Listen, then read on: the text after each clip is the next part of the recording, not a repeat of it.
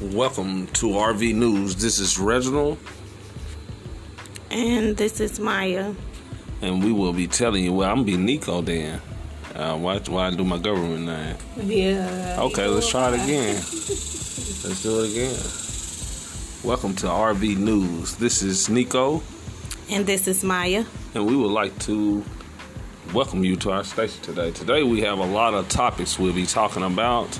We'll be talking about discounts and RVs and weather, what the weather looking like, and what's the weather looking like where you at. If you have any questions you want to know about your weather in your town, Look, I found two adjacent lots for sale for $795 two lots for in sale Hudson County in Hudson County. in the La Hacienda Estates, lots 45 and 46.